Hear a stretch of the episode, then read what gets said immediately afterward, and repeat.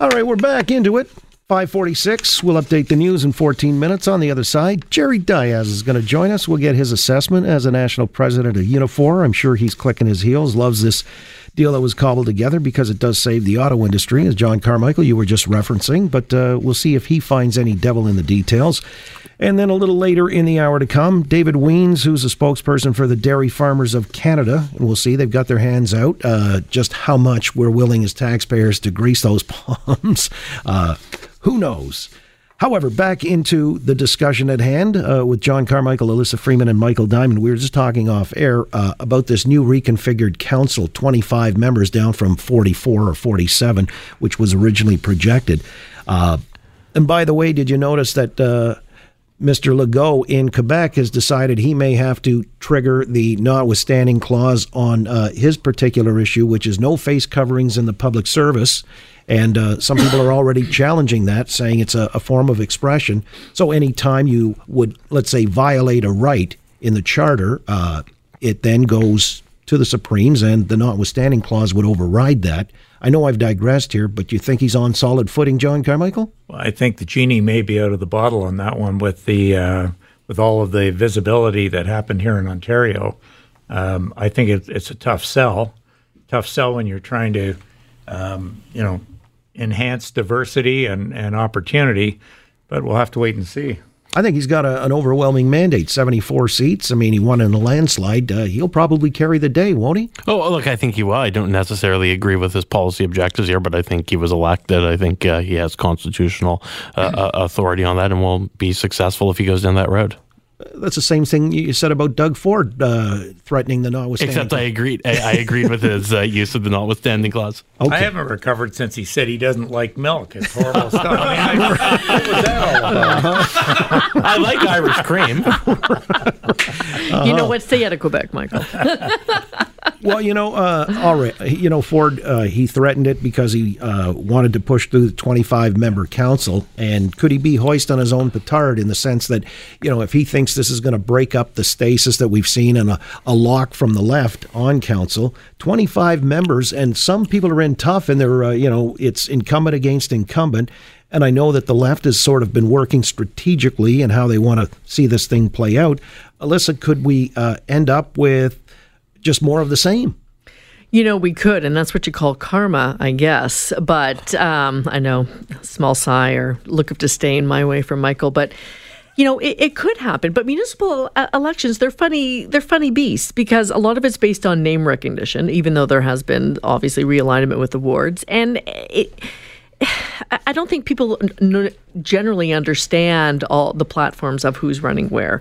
So I don't know how it, it, will turn out, but honestly, this would be a, that would be a very very interesting ending. Do you think that's the way it could play out, Michael? I, I think that might it, it, might play out that way, but I think we need to just uh, rewind a little because I don't think it's fair to cast the motives on the premier that this was about uh, left wing, right wing council. I think this was about a functional council, and you know anyone who's watched Toronto City Council, it just doesn't work with 44 people. It wasn't going to work with 47 people. So the smaller councils, what matters here. We'll see who wins. We'll see who loses. That's up to the people, but we're giving them a more effective government now. All right. Well, you know, politics have become uber polarized, as we certainly well know. Look at the states and uh, this whole thing with Kavanaugh those hearings. Latest is that uh, he was in a bar fight in college. John, does that disqualify him from consideration for an eminent position 30 years later? No, no? absolutely not. Um, the guy was how old? 18, 20? Mm. And uh, if it happened at all, and there's some question about who was in that, what I read today, and uh, I, I, I don't think, I think we're really grasping at straws from the left to uh, paint him into a corner. I, I mean, I, I, think what they've done to his reputation and what they've done to he and his family has been horrific.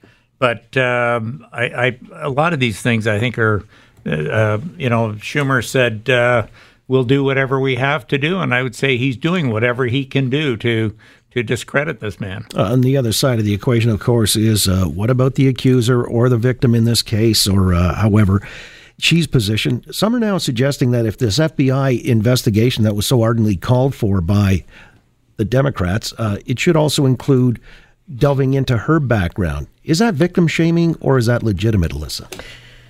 Well, I think it depends on which side of the equation you're on, whether you think it's victim shaming or not. If you're going to have an FBI investigation, you're going to have an FBI investigation. I, I will say right here and now, I believed her and I believe that it absolutely absolutely happened. And I think that you know when you're going down this road of you know trying to be death, you know, uh, bring up these stories that are death by a thousand cuts to, uh, to Brett Kavanaugh. As far as I was concerned, and what I saw in the way that he um, performed under testimony, which was really like a, a job interview that he turned into. Uh, I mean, if, if this is the way that he would act as a Supreme Court justice, quite frankly, would he be attacked bullying, on the bench? Though I mean, uh, this vituperatively. I mean, I just don't think that he would certainly represent my rights. That is for sure. You don't? Nope. You, you, look, if you placed yourself in his position where uh, he stood to lose everything, his dignity, his honor, his career, his legacy, everything he's worked for, uh, and his own family is reeling on the home front. He's got two young kids. You don't understand that as being a natural human impulse? I think that there was a better way to do it rather than coming out as a pit bull and, you know, stamping his feet and crying that, you know, this is probably the first time this guy has ever been called on his privilege or has ever been called on his uh, on his actions. And to, and let's let's dial back a little bit because the first time that he came out to protect himself or to tell his side of the story, he went on to Fox and he played like very much. He was sitting there with somebody else, and he, played very much sort of a choir boy image. And then apparently, from what I read, what the White House thought was that he played it too soft, and he really had to come out more like a pit bull. Not unlike you know when you watch uh, President Trump in let's say the most recent press conference he gave on NAFTA. So then he comes into into these proceedings and and proceeds like hellfire and brimstone just because he thinks that maybe that's what they want to hear. So, do I think that he would represent my rights as a woman? No. Did so you I, think that disqualifies him for consideration to the Supreme Court? In my in my opinion, Yes. All right. Uh, rather than due process playing a role here, it seems like it's optics and uh, a test of credibility. Michael, how do you feel? Look, if there's going to be an investigation into the allegations, there has to be an investigation into all aspects of the allegations, and the accused and the accuser certainly both fit in on that. As for him being in a bar fight when he was 18, I regret not having been in a bar fight when I was 18. I mean, you know, we all have regrets. John Jay, the first Chief Justice, who went on to become a very good uh, and important Secretary of State, had to take time off from writing the Federalist Papers because he was in a bar fight. So, I mean, that issue is just that issue is just uh, silly and non-productive. From the Democrats, they're playing a very silly game of politics right now and a game of chicken because if this issue is not resolved prior to the midterm elections, voter intensity is on the side of the Republicans when it comes to the Supreme Court. This will help get Republicans reelected and maintain control of both houses. Well, I'm kind of curious because Elissa's reaction, uh, there's also a school of thought that says a lot of women would be. Uh, energized to vote for the Democrats or abandon the Republicans because of their uh, ardent support for this guy. So are you talking about them voting emotion rather than looking at the economy? And the economic indicators are the Dow is going to 27,000 any day now. Uh, and 401ks have, you know, ballooned, mushroomed under Trump with the tax cut regime and everything. So you think more women would vote emotion?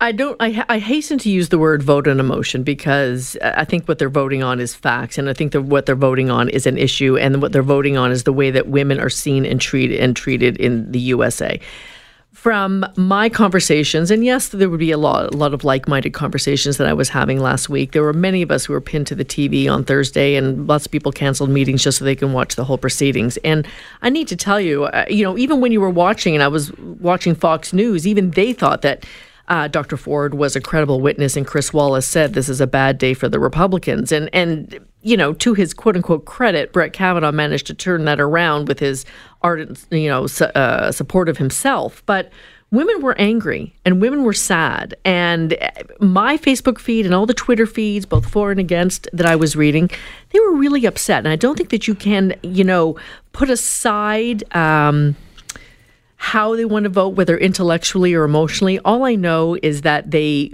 they saw that the future of women and their rights was in peril should Brett Kavanaugh um, go into the Supreme well, Court. a, a job for life. To Michael's point, though, where the Dems uh, seemingly are overplaying their hand because they want an extension, they want a delay. I mean, the the game now is being uh, played very transparently. Everybody's onto it, I guess. Who's you know uh, thinking logically? Yeah, I think we watched that all week long, where the Democrats just continued to escalate uh, the, uh, the the pulling this this character of this man down.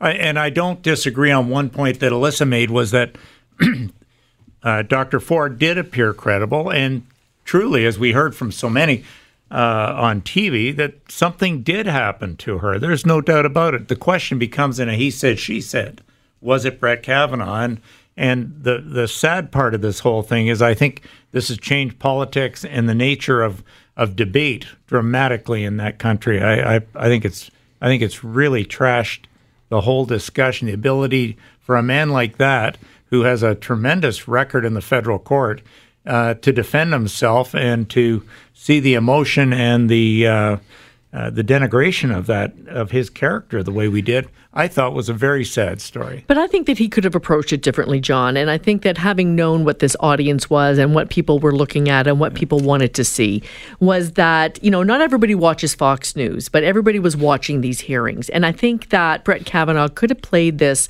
a little bit differently. I think he could have been more empathetic. I think he could have said, well, listen, this this may have happened, you know, this may have not have been me and I and I empathize with the victim. And I think that he could have cut a lot of this off at the knees versus exacerbating the situation and therefore creating this need for a further FBI investigation. I don't know. Uh, that was your takeaway. I've read and heard from other people who have said they were happy he went on the offensive and he wasn't taking it lying down. He wasn't rolling over. Look, if I were wrongfully accused of something, I don't think I would be very calm at all. So I, I sympathize with him if that's where he's coming from. I mean, there, there's a lot of issues here.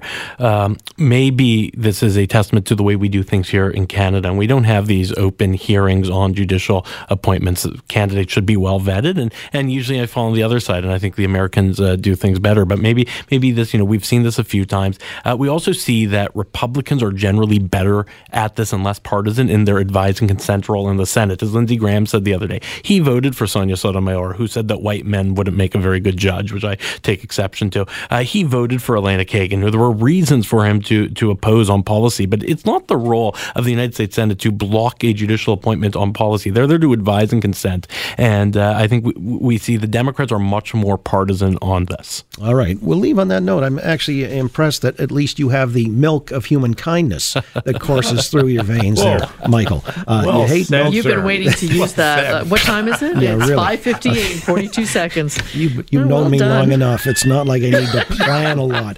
Michael Diamond, Elissa Freeman, John Carmichael, thank you all, folks. Thank, Thank you, you.